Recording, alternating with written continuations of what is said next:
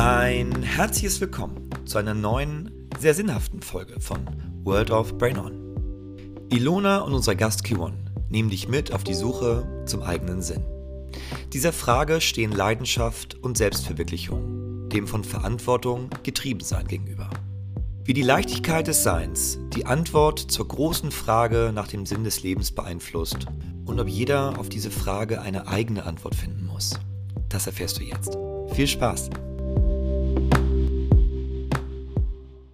So, ihr Lieben da draußen, wir sind wieder da, machen eine neue Podcast-Aufnahme und haben einen ganz lieben Gast. Das ist der Key One und jetzt merke ich gerade, Key One, ich kenne deinen Nachnamen gar nicht. Ich würde mal direkt an dich übergeben, dass du vielleicht ganz kurz auch deinen Nachnamen einmal dazu gibst und ein bisschen was zu dir erzählst und worüber wir heute miteinander sprechen wollen. Gerne. Also erstmal vielen Dank, dass ich dabei sein darf. Ähm, wie du ja weißt, bin ich großer Fan von vom Podcast, von dir, von vom Change Campus. Und ähm, genau, mein Nachname ist eigentlich ein ganz, ähm, hat jetzt zwar nichts mit unserem Thema zu tun, aber eine kurze Anekdote dazu. Ähm, ich bin koreanischstämmig und der Familienname ist eigentlich Saw. Und Saw kann man in der deutschen Sprache mit lateinischen Buchstaben nicht wiedergeben. Oh. Ähm, ja, ich, ich weiß jetzt auch nicht, warum damals mein Vater, als er nach Deutschland eingewandert ist in den 60ern, gerade die Schreibweise SUR sich ausgesucht habe, aber ich bin dann der Kivon Sur. ähm, genau. aber ich, ich bleibe bei Kivon. So habe ich dich kennengelernt und das kommt mir auch gut über die Lippen so. Okay. Genau. Kimon, aber äh, gehen wir doch da mal weiter. Woher kennen wir uns? Wie kommt es jetzt zu dem Podcast? Also ich meine, ich weiß natürlich, woher ich dich kenne, aber vielleicht magst du es selber noch mal erzählen. Genau, äh, zur Abwechslung bin ich kein ehemaliger Student von dir und ich habe auch nicht die Coaching-Ausbildung bei dir gemacht, sondern wir kennen uns ähm, über Tati, über deine Tochter, die eine sehr, sehr gute und sehr, sehr liebe Freundin von mir ist. Und ähm, genau, und ähm, ja, über sie ist ja dann auch der Kontakt gekommen, dass ich ja einmal auch als Coachee bei euch äh, eingesprungen bin in der Ausbildung und dementsprechend, ja, und dann natürlich bei gewissen äh, privaten Anlässen wir uns dann schon häufiger mal gesehen haben. Ja, und auch schön miteinander gefeiert haben. Ja, genau. Ich hörte davon. Das gehört dazu.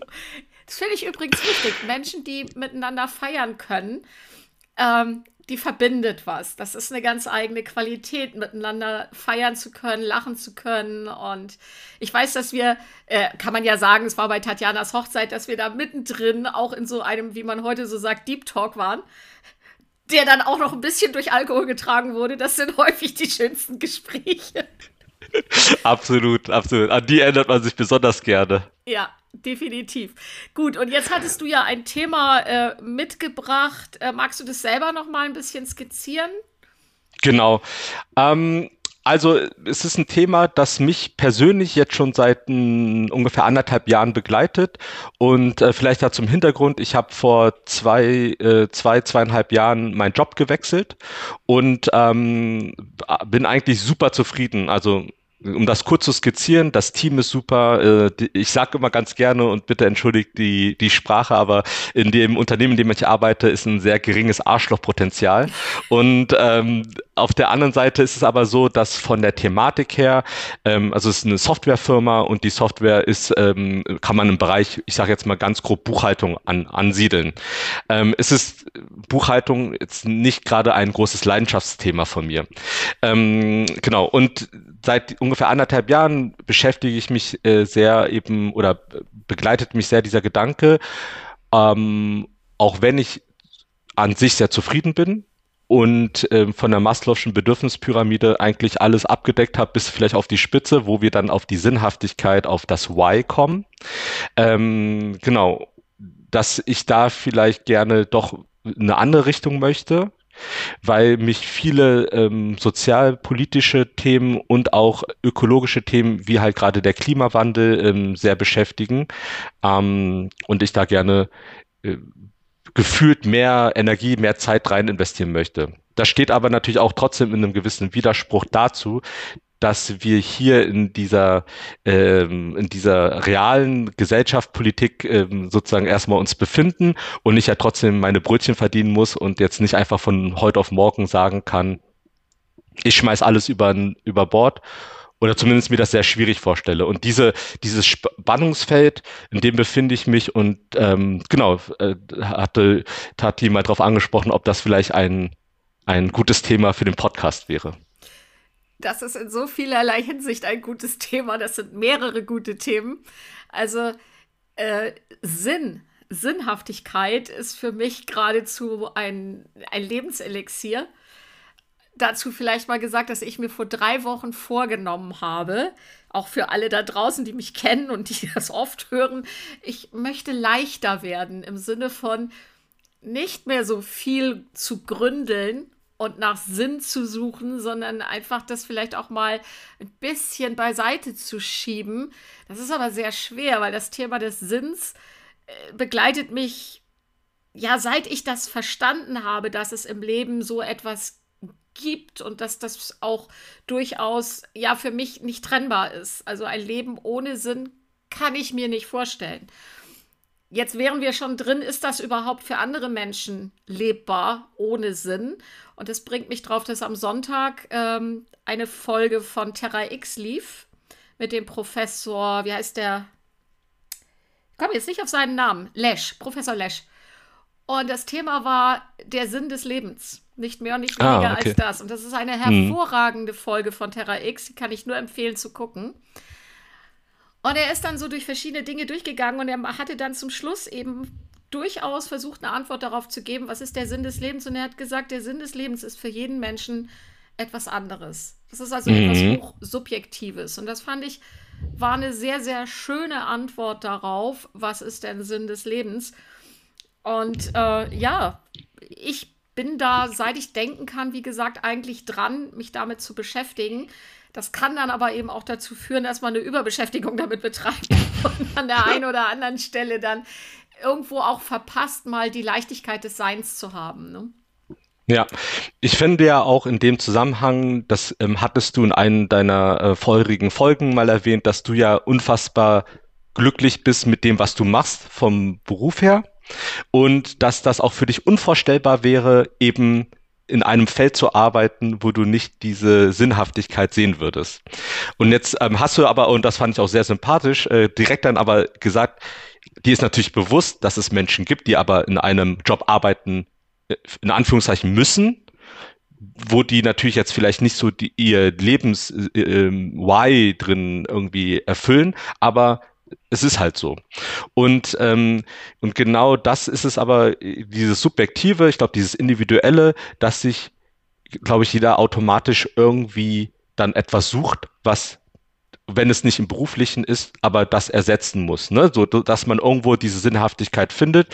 Ähm, und zum Beispiel zu meiner Situation, ähm, ich bin ja äh, alleinstehend, also keine Kinder, ich bin nicht verheiratet, das heißt, ich bin im Grunde nur für mich persönlich verantwortlich. Und trotzdem habe ich häufig eben, was sie ja gerade schon, glaube ich, so angerissen hatte, dieses, ich habe ja keine große Fallhöhe. Also theoretisch könnte ich von heute auf morgen sagen, ich kündige meinen Job. So, das Allerschlimmste, was passieren könnte, dass ich mal vielleicht für eine gewisse Zeit ähm, und klar, du weißt, wie schwer mir das fallen würde, aber trotzdem irgendwie aufs Essen gehen verzichten müsste, um Geld zu sparen, ja. Ähm, aber that's it, ne? Und äh, nicht und trotzdem ist das einfach äh, sogar für mich schon irgendwo eine große gedankliche Hürde zu sagen, ich verlasse so dieses, dieses sichere Nest, was ich habe, um was Neues oder vielleicht äh, mein, meinem persönlichen Why ähm, näher zu kommen. Und dann kann ich mir auch nur vorstellen, wie viel schwieriger das für Menschen ist, die eben nicht nur für sich verantwortlich sind, sondern für eine ganze Familie etc. Das ist definitiv so, aber äh, du hast jetzt ja schon auch dieses Thema deiner Leidenschaft berührt, da gehen wir gleich nochmal drauf. Hm. Ähm, wenn ich jetzt auf mich gucke, dann weiß ich, ähm, und ich merke das gerade, während wir jetzt sprechen, dass das ganz viel damit zu tun hat. Auch das habe ich ja schon thematisiert, dass ich ja ein gläubiger Mensch bin. Und von mhm. dem, ich bin auf einer ja eben auch konfessionsgebunden in Schule gewesen und das war immer Teil meines Alltags, äh, der Glaube. Und von daher war diese Beschäftigung mit Sinn aus diesem Bereich schon mal ganz klar vorgegeben. Das gehörte im Prinzip tagtäglich dazu, dass wir damit konfrontiert waren und man sich damit auseinandergesetzt hat. Und für mich immer das eben auch irgendwo schon ja durchaus prägend war, dass man eine Verantwortung für sein Leben hat, dass man dieses Leben nicht einfach nur so hat, sondern dass es ein ja ein Geschenk ist und dass man schon versuchen sollte, damit etwas in Anführungszeichen Vernünftiges auch zu tun. Und ich weiß, ich habe mich sehr früh entschieden, ich wollte ja immer, was heißt immer, ich wollte sehr früh schon Psychologin werden, hat man mir dann bei der Berufsberatung ausgeredet. Und daraufhin bin ich dann in die Hotellerie gegangen.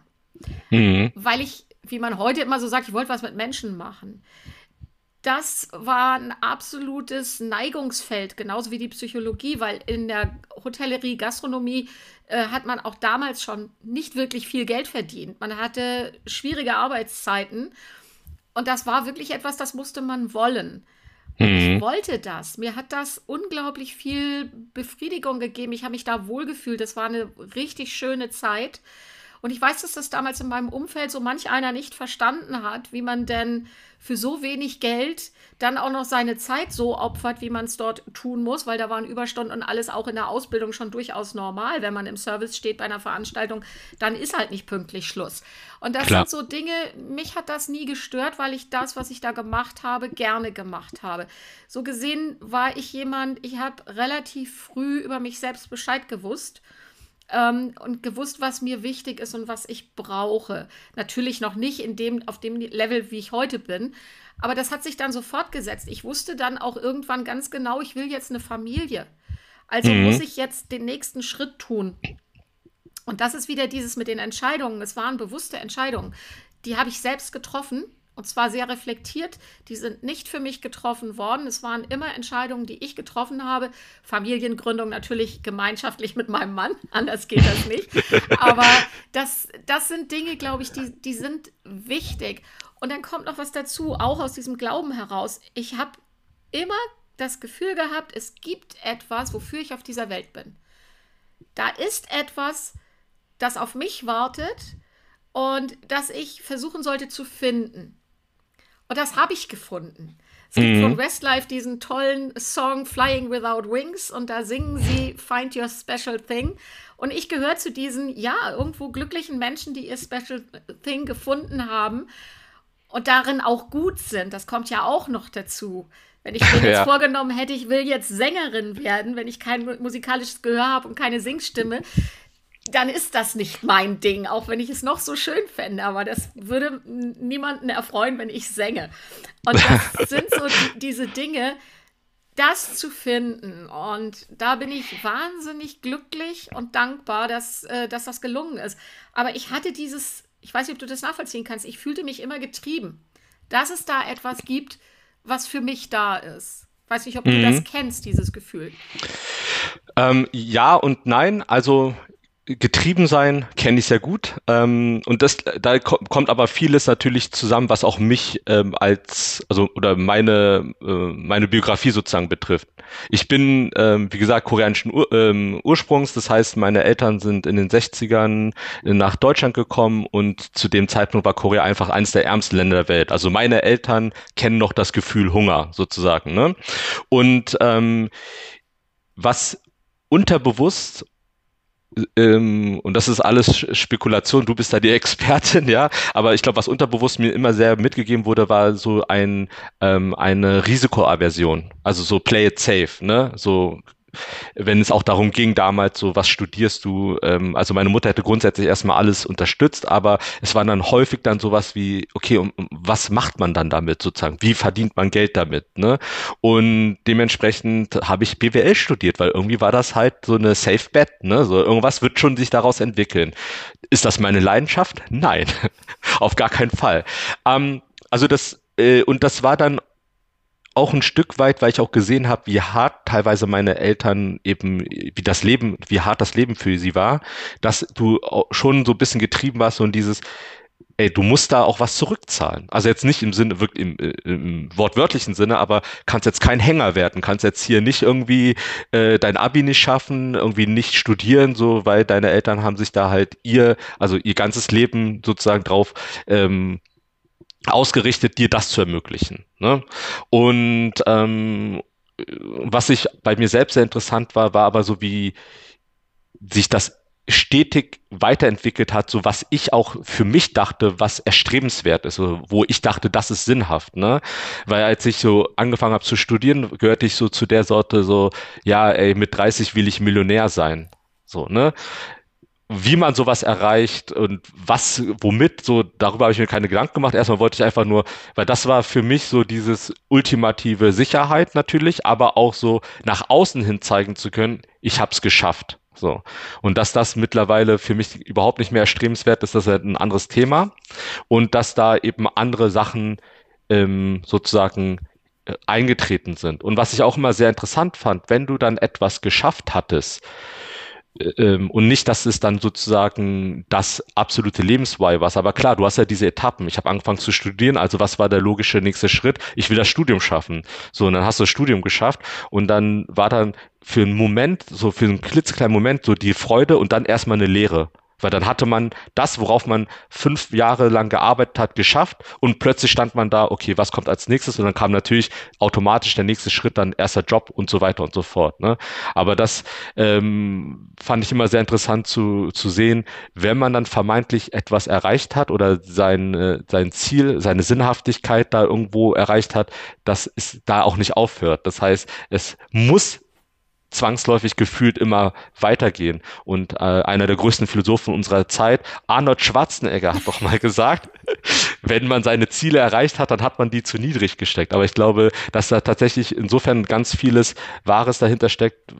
Da, da, es muss ja trotzdem danach weitergehen. Keiner ist ja dann an ein Ziel angelangt und sagt so, und jetzt ist vorbei. Da ist wieder so ganz viel also erstes Mal haben wir eine Parallelität, ähm, weil meine Eltern kamen auch in den 60er Jahren hier in Hamburg an.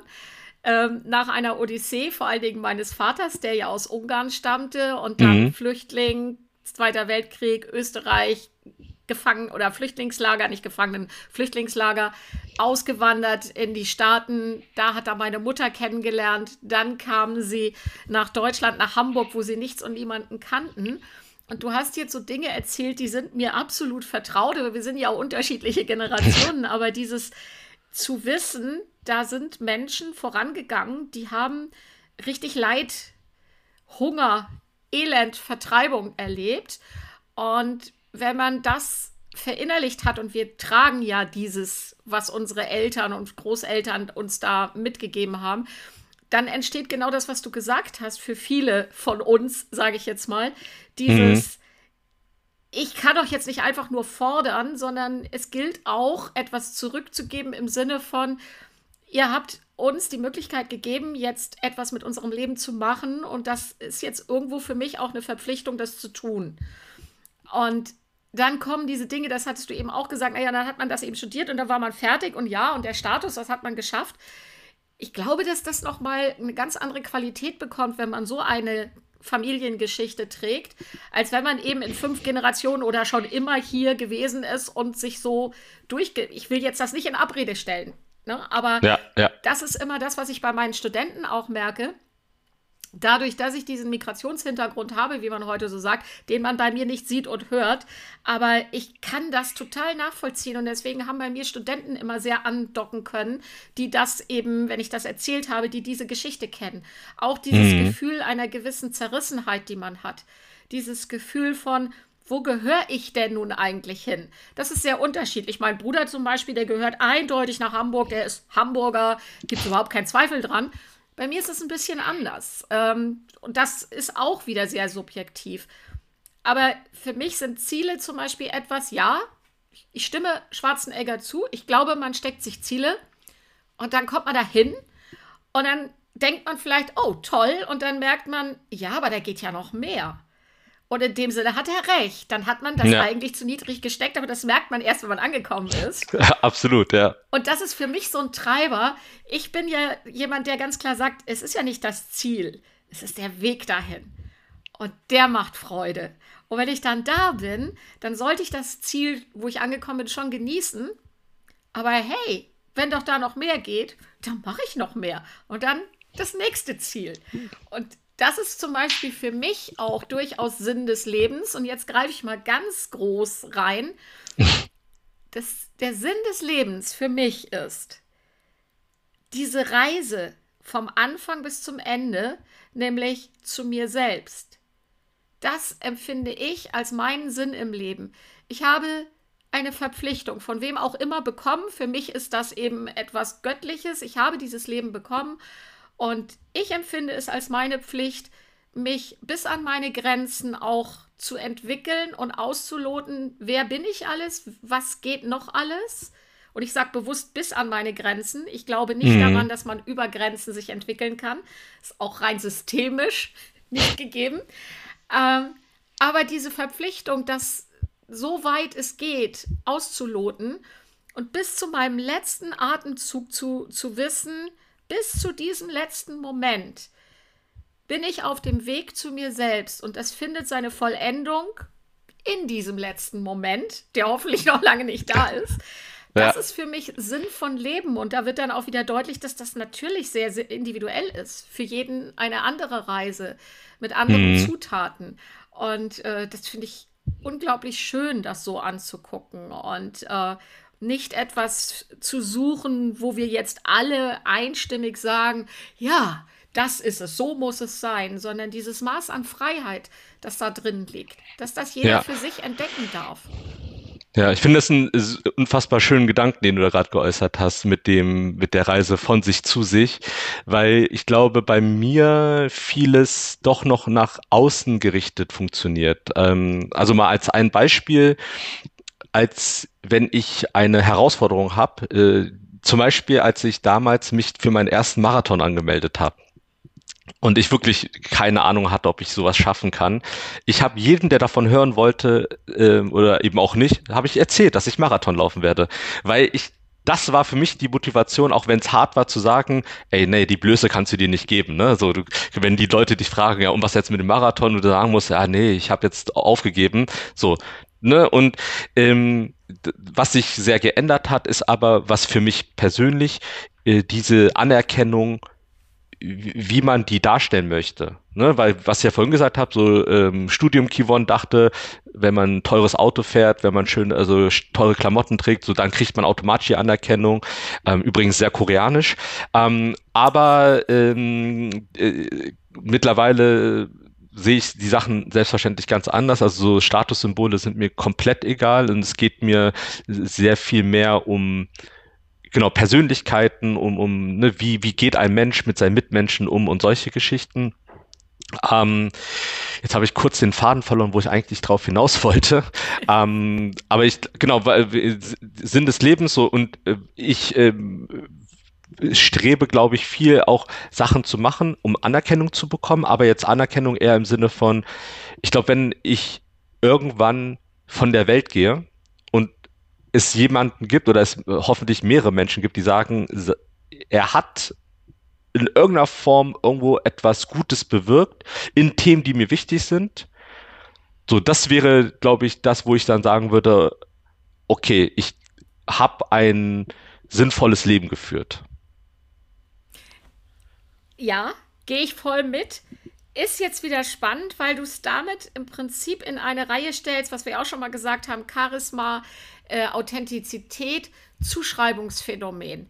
Das heißt, du überlässt es im Prinzip anderen, dir diese Sinnhaftigkeit zuzuschreiben. Und mhm. nicht für dich selbst zu sagen, das, was ich jetzt tue, macht für mich Sinn. Verstehst du? Mhm, ja das sind zwei unterschiedliche Dinge. Und ich würde dir wünschen, dass du dahin kommst, eben auch. Und ich glaube, du bist ja auf dieser Suche danach. Ja. War ich übrigens eigentlich so einfach wie du auch noch.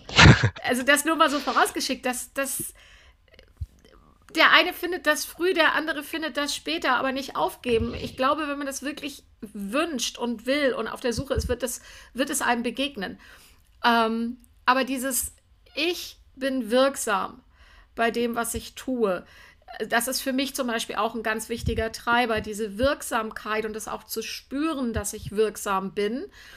Ähm, und die Sinnhaftigkeit, weil du am Anfang etwas sagtest, sozialpolitische Themen und systemisch ähm, Lösungen zu finden. Was ich an der Systemtheorie so faszinierend finde, ist diese Theorie, und die ist für viele Menschen vielleicht, wenn sie das das erste Mal hören, auch gerade deswegen etwas, was sie befremdet. Aber diese Theorie gibt dir ja keine Lösung. Mhm. Sie gibt dir Beschreibung. Du kannst, wenn du dich auf diesen Weg machst, die Welt angucken und du wirst sie in gewisser Weise, sage ich, als bekennende Systemikerin, du wirst sie besser verstehen. Du kannst ja. sie beschreiben. Und dann ist genau dieses, dass du erkennst, wenn ich hier was Gutes bewirke, hat das im Gepäck häufig auf einer anderen Seite etwas, was vielleicht gar nicht so gut ist. Und aus der Krux kommen wir nicht raus. Aber du bist dann immer in dieser Position, dass du für dich den den Ort definierst und die Handlung definierst, was will ich tun und wo möchte ich selbst wirksam sein. Das ist dann ja. das, was du, was du für dich selbst herausfinden musst und damit eben komplett in die Eigenverantwortung gehst. Und alleine das ist schon etwas, was ich sehr hoch bewerte, dass man das tut. Ja, es ist, ähm, ich merke bei mir, also wie gesagt, so bei ähm, oft so Konflikte inner, innerlich. Ähm, das eine ist ähm, so dieser Sicherheitsgedanke, ne, dass ich erstmal so gucke, okay, ähm, ich hätte zum Beispiel die Chance gehabt, ähm, vor einem Jahr oder so bei einem Startup einzusteigen, die im Nachhaltigkeitsbereich unterwegs sind. Ist wirklich ein sehr, sehr junges äh, Unternehmen gewesen und dementsprechend wäre die Bezahlung irgendwo in einem Bereich gewesen, da hätte ich extrem viele Abstriche machen müssen. Das heißt, es ist ja nicht nur Sicherheit, es ist aber auch Bequemlichkeit. Ne? Ähm, weil mein Leben durchaus auch davon geprägt ist, dass ich ja ähm, gerne zum Beispiel äh, mit Tati, Chris, Greta Arno, wir treffen uns häufig, äh, gehen zusammen essen und so. Und das ist halt, äh, da braucht man auch manchmal den einen oder anderen Euro für. So, ne? Und, ähm, und dann auch zu, äh, direkt zu sagen, ja, darauf verzichte ich und deswegen ähm, auf der anderen Seite denke ich mir so, boah, aber wenn du noch nicht mal darauf be bereit bist zu verzichten, dann ähm, wie ernsthaft ist die das Thema wirklich? Ne? Also wie sehr willst du da was bewegen oder auch nicht? Ähm, und ich glaube, du merkst schon auch, wie ich darüber rede, dass das wirklich ein Konflikt in mir ist und dass ich da sehr viel drüber nachdenke und irgendwie für mich immer noch, wie du gesagt hast, auf der Suche bin, so wie kann ich das konkret angehen? Und wenn ich das, äh, das, also das ist ja so der Idealgedanke, dass ich das dann auch insgesamt so, dass das wenn man so will, mein komplettes Leben umgreift, dass ich einen Job habe, der im Nachhaltigkeitsbereich äh, angesiedelt ist oder wie auch immer ähm, in dem Bereich und dass ähm, das sich durch meine äh, mein Privatleben zieht. Also ich versuche ja auch da, wo es irgendwie möglich ist, äh, mein, zum Beispiel meinen CO2-Fußabdruck so gering wie möglich zu halten und so weiter und so fort. Ähm, genau, aber es ist äh, nicht aber, sondern da gibt's ja doch andere Bedürfnisse in mir und andere Sachen, die ich gerne mache, für die ich eine Leidenschaft habe, die vielleicht manchmal nicht so gut vereinbar sind. In der ganzen Klimadebatte, und ich weiß, dass es bei dem privaten äh, oder im privaten Leben ja sowieso auch nicht gar nicht so den mega großen Hebel gibt, aber ich finde, Reisen ist unfassbar wichtig für die Entwicklung eines jeden Menschen, für andere Kulturen kennenlernen und so weiter und so fort ähm, ist aktuell gerade lang, ähm, ähm, also Reisen in weiter in Gebiete, die weiter weg sind, ohne Fliegen nur sehr, sehr schwierig umzusetzen. Und ähm, genau, das ist ja auch zum Beispiel so schon mal so ein kleiner Konflikt, in dem man geraten könnte. Und da gibt es natürlich ganz, ganz viel mehr. Ähm, ja, und das ist so dieses äh, Spannungsfeld, in dem ich mich selbst irgendwie vor allem mental äh, aufhalte. Aber das äh, ich finde es gut, was du sagst, weil wenn man das so angeht, wie du das gerade schilderst, bedeutet es ja, dass du mit dir auch im Zwiespalt bist und du ringst mit dir.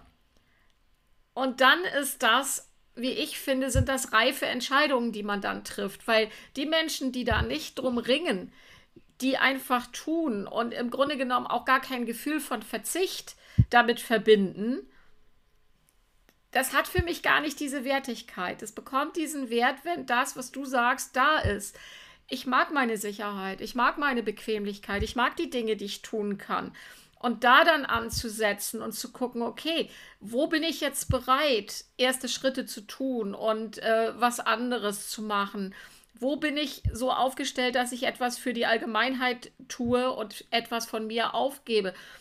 Also, verstehst du, was ich meine? Wenn man, mhm. wenn man da nichts aufgibt, ich weiß, das ist jetzt vielleicht eine harte Aussage, aber was ist das dann wert? Ja. Und viele Dinge, was du jetzt gerade gesagt hast, ja, Reisen ist wichtig für all die Dinge, die du gesagt hast. Aber grundsätzlich sich mal bewusst zu machen, warum reisen viele Menschen überhaupt und was ist das, was die da tun? Ist das jetzt Reisen? Ich habe mal irgendwo gehört, das ging um Roger Willemsen. Da hatte mal irgendein Satiriker gesagt, Menschen reisen ja nicht wie Roger Willemsen, der da eben zurückgekommen ist und ein Buch im Gepäck hatte, nämlich weil er dann darüber geschrieben hat, dass er also einen mhm. Mehrwert daraus mitgenommen hat ich bin jetzt mal ganz böse, wenn ich jetzt, was weiß ich, dreimal im Jahr äh, verreise und davon ist einmal Malle und einmal Gran Canaria und ich weiß nicht was, ich glaube, du verstehst, was ich jetzt meine. Ja, und es ja. ist allen gegönnt. Aber das ist ja nicht Reisen mit Mehrwert, sondern das ist ein, ich reise dahin, verlagere meinen Standort von hier nach dort, ich lege mich in die Sonne an den Strand und lasse es mir gut gehen, was völlig okay ist. Das muss ich dann aber auch wissen.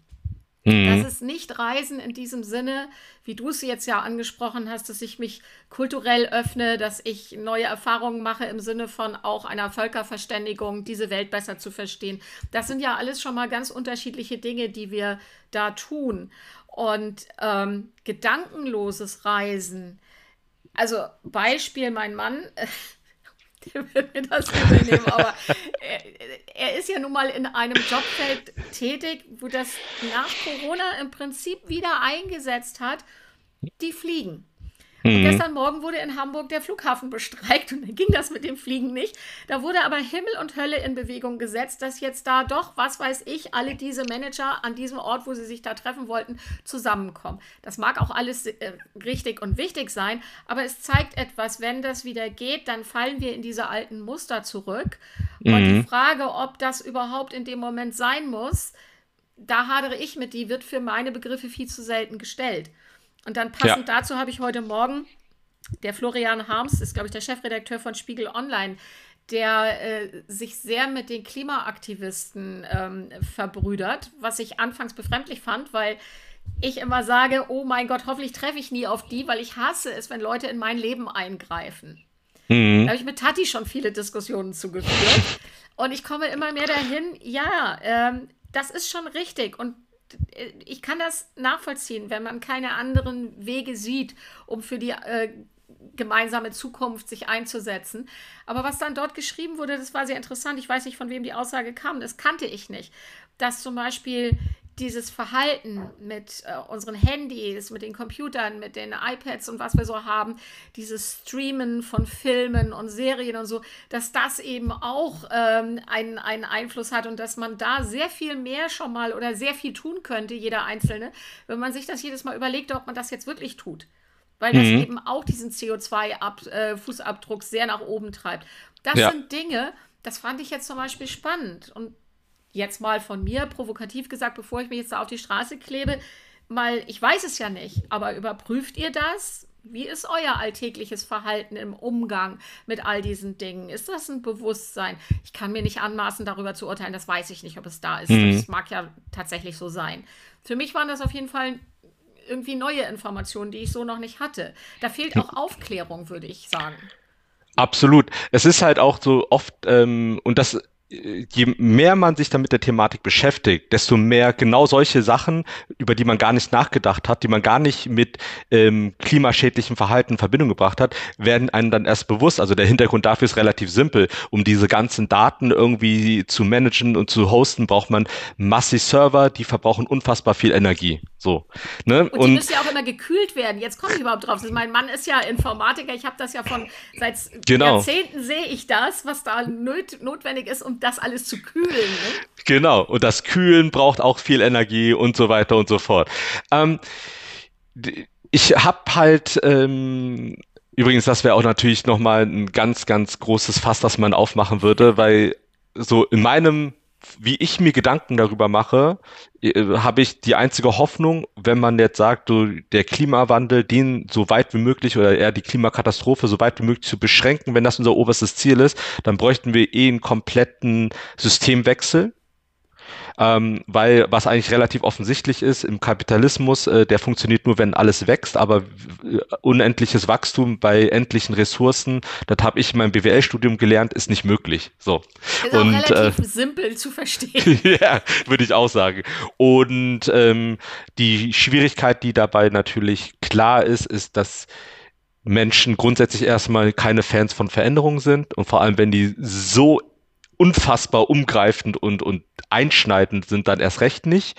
Und wir auch, wie gesagt, ähm, gerade in der westlichen Welt, und ich zähle mich jetzt dazu, ähm, äh, natürlich einen gewissen Lebensstandard haben, auch wenn der auf Kolonialismus und so weiter auf, sagen wir mal, auf dem Rücken von anderen Teilen der Welt ähm, erwirtschaftet wurde. Aber hier jetzt plötzlich bei der, äh, bei ein Drittel der Weltbevölkerung zu sagen, ja, wir werden jetzt auf eine Menge verzichten, damit wir das hinbekommen. Das ist äh, schwierig. Und ich, in der Hinsicht finde ich, die, also ich bin da auch ein bisschen zwiegespalten, die Sinnhaftigkeit und auch die teilweise natürlich, ähm, wie sinnvoll ist es, die Bevölkerung eher gegen sich aufzubringen, als versuchen, die wirklich zu überzeugen mit den Protesten oder die Art und Weise, wie man hier gerade Klimaproteste macht. Ähm, wo ich aber total d'accord gehe, ist, es muss spürbar sein. Ähm, es muss Protestform sein, ne, nicht, dass es einfach nur so, pf, ja, weil wenn es keine Auswirkung auf meinen Alltag hat, dann ist er noch weniger, äh, also dann brauche ich auch gar nicht protestieren. Ähm, aber ja, auch das, also wie du merkst, ist so ein unfassbar, unendlich, unerschöpfliches Thema, ähm, wo wir wahrscheinlich noch zehn weitere Folgen ja, Minimum da, machen können. Da wollen wir auch gar nicht so tief rein. Wir sind jetzt schon mhm. sehr weit. Eigentlich will ich solche Themen immer gar nicht so drin haben, weil das ist, ähm, man, man kann da gar nicht so rundum denken und, und ähm, versuchen, alle irgendwo abzuholen. Man wird immer irgendjemanden mit einer Aussage da auch treffen. Aber es sind natürlich die großen Themen. Und wenn du eben kommst mit dem Thema von Sinn und du bist eben auch politisch ja engagiert, und ähm, dann, dann sind das Themen, die da hineingehören. Gleichzeitig das Thema, das hatten wir auch, äh, Leidenschaft. Leidenschaft hm. dafür, sich einzusetzen, Leidenschaft äh, oder leidenschaftlich darum zu ringen, was ist mein Sinn, was ist mein Platz im Leben. Ähm, grundsätzlich sind Leidenschaft aber auch noch ganz andere Dinge und da würde ich zu gerne noch mit dir jetzt hin, weil ich ja weiß, du hast eine Leidenschaft, die mir erstmal so noch nie begegnet ist. Äh, also ich, hab, ich kenne niemand anderen, der, der das so betreibt wie du und ich finde das wahnsinnig spannend da würde ich dich jetzt einfach mal bitten, was, was ist es, was du, was du so liebst? Also das, ähm, ja, was wir ganz einfach auch zurück ist Essen. das tun ähm, viele. Das tun viele, genau. Ich ähm, gehe sehr gerne essen, ich koche auch sehr gerne. Also es geht ähm, viel um Genuss und ähm, ich finde das, kennst du diesen Moment, wenn du etwas isst und in, du, du führst die Gabe, den Löffel zum Mund, du so die und plötzlich explodiert das in deinem Mund. Also das ist so wirklich so wie, wie ein Feuerwerk oder wie, wie keine Ahnung, äh, Beethovens äh, Neutwelt so, wenn es erstmal so komplett dich vom Hocker haut. Ne? Und ähm, genau, also das sind äh, Sachen, wo ich viel auch natürlich dann neue Restaurants ausprobiere, äh, Rezepte, Gerichte mir angucke und so weiter und so fort. Mhm, in Vorbereitung, also was ist Vorbereitung, aber jetzt, äh, wo es ja jetzt auf heute zuging, ist mir aber nochmal eine Sache sehr bewusst geworden. Wie frage, warum ist denn Essen eigentlich so eine Leidenschaft? Und klar, so ne, Geschmack und Genuss, aber es ist auch oft, also in der Regel etwas, was man gemeinsam mit anderen Menschen tut. Also es kommt jetzt sehr selten vor, dass ich alleine ins in schick, also in ein tolles Restaurant gehe und dann da sitze und esse so, ne? Und das, dieses Verbinden von Genuss aber auch das teilen zu können mit Menschen, das ist etwas, was mir jetzt in Korea aufgefallen ist, weil ich bin ja im Grunde genommen alleine gereist, auch wenn ich da Familie habe und auch ähm, so Menschen getroffen habe, aber es gab das ein oder andere äh, Mahlzeit, die ich alleine zu mir genommen habe und dann war das super lecker und du hattest niemanden, mit dem du das so gerade in dem Moment teilen konntest. Das war total schade. Ne? Ähm, genau, aber das ist meine eine meiner großen Leidenschaften, die ich so pflege was du gerade gesagt hast, kenne ich total dieses den Moment teilen, wenn man so, so euphorisiert ist. Das habe ich mit Musik. Ähm, ich schicke ganz oft an Menschen, die mir irgendwie nahestehen, Musik. Über Spotify kannst du ja mhm. Songs teilen und stelle fest, dass von diesen Menschen einige, glaube ich, damit nichts anfangen können. Ich hoffe, ich nerv sie nicht. Aber wenn man sich jemandem nahe fühlt, dann ist das für mich zum Beispiel etwas, was ich gerne mitteilen möchte, weil für mich Musik das ist, äh, wo, wo Emotionen so, so überschwappt. Und das, ja. das Essen finde ich eben interessant, weil es mir so noch nie begegnet ist. Aber wenn du das sagst, das macht total Sinn. Und ähm, das Teilen von Momenten, in denen man ganz bei sich ist, und, und glücklich ist in dem Moment auch. Und das macht ja Sinn, dass man das mit anderen teilen möchte, dieses Glück. Das ist was unglaublich Schönes. Und wir nehmen eben über unsere Sinnesorgane wahr. Und der Geschmackssinn ist ja, by the way, der älteste Sinn des Menschen. Geruch okay, und Geschmack. Ja. ja, das ist tatsächlich, geht sofort ins limbische System. Kannst du überhaupt nicht verhindern.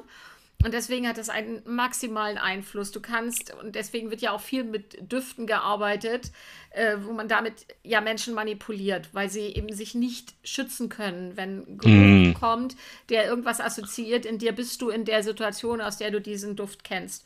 Und ähm, das ist mit Geschmack genau das Gleiche. Deswegen sagen ja so oft Leute, ich weiß nicht, ob du The Taste guckst, wo dann diese Köche gerne mal da sitzen, die Augen schließen. Auch das passiert ja dann so unwillkürlich. Man schließt die Augen und sagt, oh, das schmeckt wie bei Oma.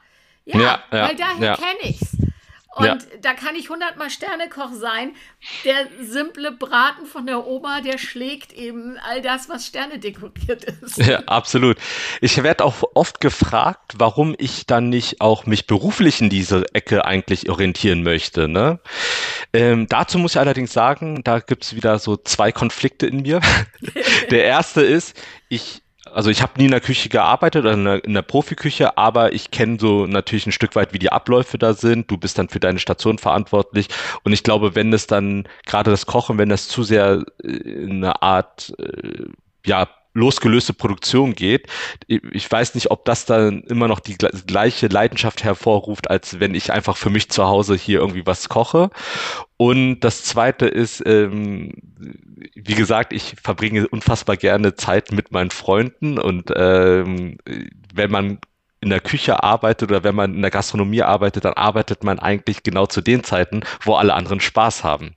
So, das heißt, da wären wir wieder bei dem Punkt, dass ich das gar nicht mit denen zusammen machen könnte. Und deswegen ähm, hätte ich tatsächlich Angst, dass aus meiner Leidenschaft, ähm, wenn ich das dann auch beruflich angehe, keine Leidenschaft mehr da sein würde. Dass mir das das ein bisschen kaputt macht. Weißt du, was ich meine? Ich verstehe es total und ich merke gerade, ich muss aufpassen, dass ich mit dir jetzt nicht ins Coaching abrutsche. Weil bei mir triggert sowas dann immer, okay, die einzelnen Dinge, die er jetzt gesagt hat, wie kann man die verbinden und wo kann das jetzt hingehen? Wie könnte man da einen Weg finden, dass er dann, weil wir haben ja noch was auf der Liste stehen, nämlich Job und Why. Mhm. Was ist mein mhm. Why? Was ja letztendlich auch der Sinn ist. Ne? Ja. Wie kann man jetzt das, was man da in sich trägt, was, was so auch Sturm und Drang, der, die Suche nach Sinn warum gibt es mich? Wozu bin ich da? Wo kann ich mich einbringen? Das sind ja alles diese Fragen. Und äh, ja, ich habe jetzt verstanden, du machst etwas, das machst du gut. Ich glaube auch, dass du es gerne machst, aber es befriedigt dieses Gefühl in dir nicht. Genau, es ist, ähm, also zum Beispiel das letzte Quartal haben wir sehr, sehr erfolgreich abgeschlossen. Wir sind irgendwie ähm, weit über Ziel gelandet. Äh, ich bin ja im Vertrieb, ne? das hätte ich vielleicht auch nochmal anmerken müssen. Das heißt, es ist sehr leicht messbar, auch was ich so mein Output ist sozusagen für das Unternehmen. Und das freut mich, wie gesagt, ich arbeite mit tollen Menschen zusammen. Also da der Faktor, äh, also so Hygienefaktoren sind top, ja. Und nur am Ende sitze ich dann trotzdem da und ähm, ja, und irgendwas fehlt mir halt. Und das ist genau, weil ich diese Thematik mein Why überhaupt nicht abholt. Ja, also ich meine, es freut mich, wenn ich Unternehmen irgendwie, äh, wenn die Rechnungsprozesse dank unserer Software besser laufen und die effizienter arbeiten. Aber ich sehe da jetzt nicht so den großen gesellschaftlichen Impact, den ich gerne vielleicht irgendwo äh, zumindest mittragen würde. Das kannst du reframen, indem du dir eben sagst, dass das, was du tust, dazu beiträgt, dass andere eben auch beschäftigt sind. Das finde ich ist immer so das, was man auf jeden Fall sagen kann, dass das, was mhm. ich tue, dort, wo ich es tue, dazu beiträgt, dass eine, eine Organisation bestehen bleibt und damit eben auch Arbeitsplätze gehalten werden. Ne? Das ist also so für mich so mit der gröbste Rahmen, den ich drumherum setzen kann. Aber ja. wenn du jetzt so auf dich guckst, äh, was, was, was, was möchtest du denn, und jetzt sind wir im Coaching, aber wo möchtest du denn in drei Jahren stehen? Oh, das ist eine, eine sehr gute Frage, weil, ähm, also ich kenne ja auch ein Stück weit ähm, so Coaching-Fragen, Ansätze. Äh, ein anderer sehr guter Freund von mir hat sich auch äh, vor zwei Jahren als Coach selbstständig gemacht und ähm,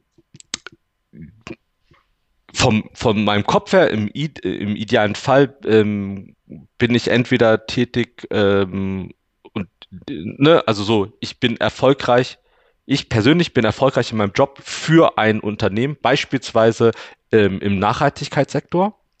Und das Wirken dieses Unternehmens hat einen Einfluss darauf, irgendwie die, ne, entweder die ähm, aktiv den CO2-Ausstoß ähm, irgendwo zu senken oder ähm, ne, irgendwie ähm, versuchen, die Bevölkerung mehr aufzuklären, wie auch immer und so, ähm, dass es eben so einen Impact hat.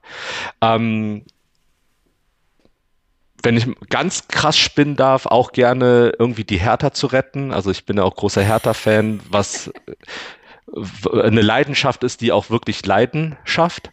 Und ähm, ja, aber äh, das, äh, da sehe ich tatsächlich äh, aktuell gar keine Hoffnung mehr. Aber ähm, einen großen Bedarf. Also was ich ja. damit kriege, wäre der Bedarf schon groß. Ja, unfassbar groß.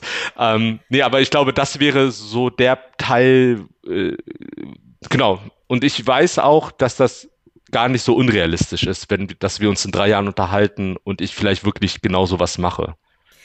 Äh, also wir, es ist eine völlig andere Art von Podcast, als wir so, sonst so machen, aber ich hoffe, dass es für dich okay ist und ich finde es gerade schön, weil ich kann mir vorstellen, dass da viele zuhören, die Ähnliches erleben und ähm, es geht ja darum, dass das Leben auch in bestimmten, entwicklungspsychologisch gesehen, verschiedene Phasen aufweist. Und es macht ja total Sinn, dass man dann immer mal wieder an so Punkte kommt, wo man merkt, okay, ich habe jetzt ein Teil Leben gelebt, da kann ich jetzt mal so drauf gucken und da bin ich hoffentlich im, mit dem größten Teil zufrieden. Aber jetzt im Sinne von Arnold Schwarzenegger, jetzt müssten im Prinzip die nächsten Ziele her. Ja. Und das ist vielleicht wieder das, was dazu auch wichtig ist zum Thema Sinn, dass es eben auch immer wieder darum gehen muss, diese neuen Ziele zu entwickeln. Und das hat damit zu tun, wie ich finde, sich selbst immer wieder neu zu erfinden. Ja. Zu gucken, was war bis hierher und jetzt, wo stehe ich jetzt und was könnte jetzt in der Zukunft kommen und da einfach auch mal ganz frei zu denken und auch mal zu spinnen und sich zu überlegen, was wäre denn alles vielleicht denkbar. Nicht alles, was denkbar ist, kann und sollte man machen. Aber wenn man das ja. gar nicht zulässt, entsteht eben auch nichts. Ich kann mich auch noch daran erinnern, die ähm, erste Folge, die du zusammen mit deinem Mann gemacht hast wo er ja von seiner Erfahrung damals äh, schon aus dem Silicon Valley erzählt hat ja. und äh, das Unternehmen, für das er tätig war und die Unternehmensziele und dass da unter anderem auch ganz klar gesagt wird, wir wollen profitabel sein. Und ich glaube, dass teilweise da auch Unternehmen natürlich in so ein Spannungsfeld kommen, weil natürlich wollen, also wer das nicht sagt, der, der spricht nun nicht aus, aber jedes Unternehmen will profitabel sein, möchte wachsen und so weiter und so fort. Auf der anderen Seite, und das ist, glaube ich, auch gar nicht mal in, den, in vielen Fällen auch nicht nur so dahergesagt, ähm, will, will man auch einen positiven Einfluss haben auf die Gesellschaft. Ähm, viele Unternehmen versuchen ja auch irgendwelche Maßnahmen zu machen, egal wie sinnvoll die sind oder nicht. Äh, zum Beispiel die ähm, ne, für zum Klimaschutz beizutragen und so weiter und so fort. Aber auch das sind ja alles Ziele, die dann in, in Gefahr haben, dass das gegeneinander läuft. So, und ich glaube, Unternehmen müssen da dann für sich ganz klar die Prioritäten auch ähm, definiert haben, dass man auch da nicht falsch, falsch kommuniziert und zum, sowohl nach außen als auch nach innen dann eben ja, ähm, an Glaubwürdigkeit, an ähm, Authentizität verliert. Und ähm, das ist, äh, genau, ich glaube, da von mir als, also so dieser Konflikte, in der ich mich als Privatperson befinde, kann man, glaube ich, auch ganz gut auf ganze Organisationen dann eben ähm, übertragen. Das haben wir gerade letzte Woche bei einem Kunden, habe ich daran gearbeitet und da geht es nämlich um dieses Thema, was ist das Why? Was tun Organisationen? Sie entwickeln hochkomplizierte Leitbilder und mhm. Leitsätze. Mhm äh, wo mir letzte Woche der Kunde auch sagte, weil die haben mir dann ihren Leitsatz genannt und ich habe also am Ende des Satzes schon nicht mehr gewusst, was sie am Anfang gesagt haben. Und das war die Quadratur des Kreises. Man hat also jetzt versucht, alle möglichen Dinge in diesen Satz reinzubauen. Und ich habe dann gesagt, ein Leitsatz oder Leitbild ist etwas, da muss ich euch um drei Uhr nachts wecken können. Und dann könnt ihr mir das außer Pistole geschossen sagen.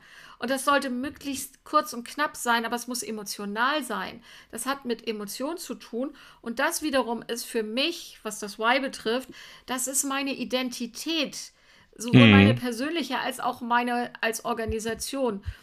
Und da ja in Organisationen das Thema der Emotion immer sehr weit an den Rand gedrängt wird, weil man muss ja Profit machen und das ist zahlengetrieben und das ist nichts, was mit Emotionen zu tun hat, dann fällt denen das natürlich auch schwer. Aber was, liebe Organisation, ist eure Identität? Und die Identität braucht es, damit sich Menschen wie du in einer Organisation identifizieren können. Ja. Ist diese Organisation, steht die für etwas mit ihrer Identität, wo ich andocken kann und sagen kann, ja, das, das, da resoniere ich, das macht was mit mir. Da gehöre ich hin. Und das kann ich hm. mitgehen.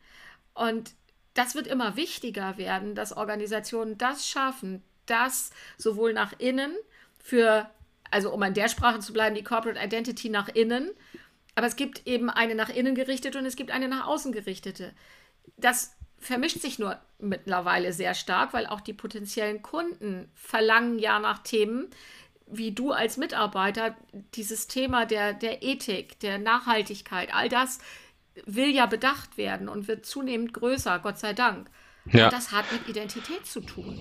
Dass Vor man dabei Gewinn machen kann, das ist und darf, ist ja überhaupt kein, es steht außer Frage. Sollen alle tun, ist in Ordnung. Ja. Ne? Ja, vor allem, wenn man eben äh, im B2C-Bereich unterwegs ist, dann wird das natürlich noch viel extremer. Also ähm, ich glaube, dass äh, wenn du da als äh, Unternehmen ähm, ein gewisses Image hast, dann hast du schwer, schwer oder leicht ne? je nachdem, welches Image du hast. Und ähm, ich habe ja vorher, war ich ja sehr, sehr viele Jahre im Thema Recruiting unterwegs. Und ähm, genau, und das ist natürlich auch ein Punkt. Es gibt, ich kenne viele Menschen, die für ein Unternehmen ähm, durchaus bereit sind, auf ein gewisses Gehalt auch zu verzichten. Also es, wir befinden uns dann trotzdem immer noch auf einem sehr hohen Level, aber so nach dem Motto, ob ich jetzt, keine Ahnung, 100.000 Euro oder 90.000 Euro verdiene, so ja, die 10.000 Euro sind, das ist mir wert zum Beispiel, äh, für ein Unternehmen zu arbeiten, wo ich das Gefühl habe, dass das meinen Werten mehr entspricht als für das andere Unternehmen. Und das heißt, äh, gerade in äh, Zeiten des Fachkräftemangels ist das, äh, kann das auch durchaus ein ähm, ausschlaggebender Punkt sein, um auch die besten Talente zu gewinnen.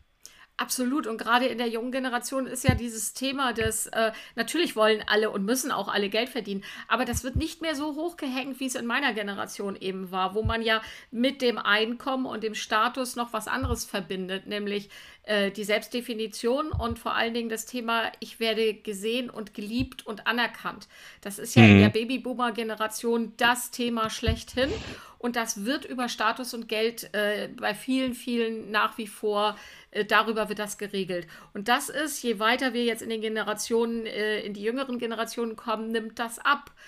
Was allerdings dann zur Folge hat, da ich gestern mit meinem Sohn darüber gesprochen habe, dieses Thema, wofür stehe ich da morgens eigentlich auf? Was treibt mich zur Arbeit? Was sind Ziele, die ich mit meinem Arbeiten verfolge, jetzt für mich persönlich? Ist das noch, ich will ein großes Auto, ich will ein Haus und all diese Dinge? Und jetzt müssen wir aber auch sagen, wir sprechen immer noch von einer bestimmten Bubble von Menschen, weil äh, ja. auch da gibt es natürlich ganz große Unterschiede. Ne? Absolut, ähm, ja. Aber diese, die Zielsetzung für das, äh, auch, und jetzt schließen wir mal den Kreis, wir, wir sind nämlich jetzt auch mit der Zeit so durch, aber im Grunde genommen schließt das hier wieder sehr schön an an den Einstieg in den Podcast, nämlich was ist der Sinn von allem? Mhm. Was ist mein Sinn im Leben? Und die Frage, die kann man sich nur selbst beantworten. Die kann einem keiner beantworten und Gott sei Dank nicht. Ja. Ich glaube, das ist ganz wichtig. Das ist auch ein unfassbar schönes Thema, was man ohne Zeitdruck bei einem Glas Wein sehr gut besprechen kann. So, Kimon, Oder darüber philosophieren kann. Ja. Wenn, wenn ich das nächste Mal in Berlin bin, dann sitzen wir zusammen. Weil Sehr ich habe auch gerne. das Gefühl, wir haben das gerade aufgemacht. Es ist ein Podcast, wir machen jetzt hier Schluss, aber die Verabredung steht. Ja, möchtest du noch etwas zum Schluss sagen, mitgeben? Ja, also ich hoffe natürlich, dass ähm, diejenigen, die uns zugehört haben, hier vielleicht ein paar ähm, schöne Gedankenanstöße mitgenommen haben. Und ähm, es hat mir auf jeden Fall wahnsinnig viel Spaß gemacht. Ähm, wie du ja weißt, ich bin ja sowieso, äh, oder hat sich auch gesagt, ein großer Fan von, vom Podcast. Ähm, und auch, dass ich äh, durchaus äh, mittlerweile selber drüber nachdenke, vielleicht mal bei euch äh, in die Coaching-Ausbildung zu gehen. Nicht, weil ich Coach werden will, aber ich glaube, weil das einfach ähm, von allem, was ich immer so mitbekomme, einfach, glaube ich, für mich selbst auch mich nochmal sehr weit nach vorne bringen würde. Genau. Also schön, dass du das jetzt sagst und ich kann dir versprechen, dass es zum Thema, was ist mein Sinn, sehr viel beitragen würde. Und ähm, alle, die das bisher gemacht haben, die meisten, die das bei uns machen, machen das nicht, weil sie Coach werden wollen, sondern tatsächlich aus diesen Gründen. Ja. Ja, also ich danke dir, das hat mir wahnsinnig viel Spaß gemacht. Und äh, ja, äh, Wein trinken, zusammen essen gehen. Und es klingt furchtbar dekadent, aber das darf auch dann sein. Und das machen wir demnächst mal. Da freue ich mich sehr drauf. Ja. Vielen Dank. Ich danke dir und ich äh, danke euch fürs Zuhören. Ich hoffe, ihr habt Spaß damit. Ähm, ja, und wer vielleicht mal Lust hat, mit Kimon in Berlin essen zu gehen, der darf sich bei uns melden, nicht wahr, Kimon? Gerne, jederzeit. Auch einfach nur für Empfehlungen stehe ich gerne zur Verfügung. Oder so, genau. Okay, also dann bis zum nächsten Mal. Macht's gut. Tschüss. Macht's gut. Ciao. Hast noch nicht genug von uns und möchtest mehr zu unserem Thema erfahren? Dann lass dir von unserem Team bei Heidelber etwas erzählen. Zum Thema Organisation und Teamentwicklung zum Beispiel. Resilienztraining und mehr für deine Organisation. Oder du willst dich ganz individuell und persönlich weiterbilden, dann ist Change Campus das Richtige für dich. Ausbildung zum systemischen Coach, Organisationsentwickler und vielen anderen Möglichkeiten für deine Persönlichkeitsentwicklung. Die Links findest du in den Show Notes. Wir freuen uns auf dich. Bis bald.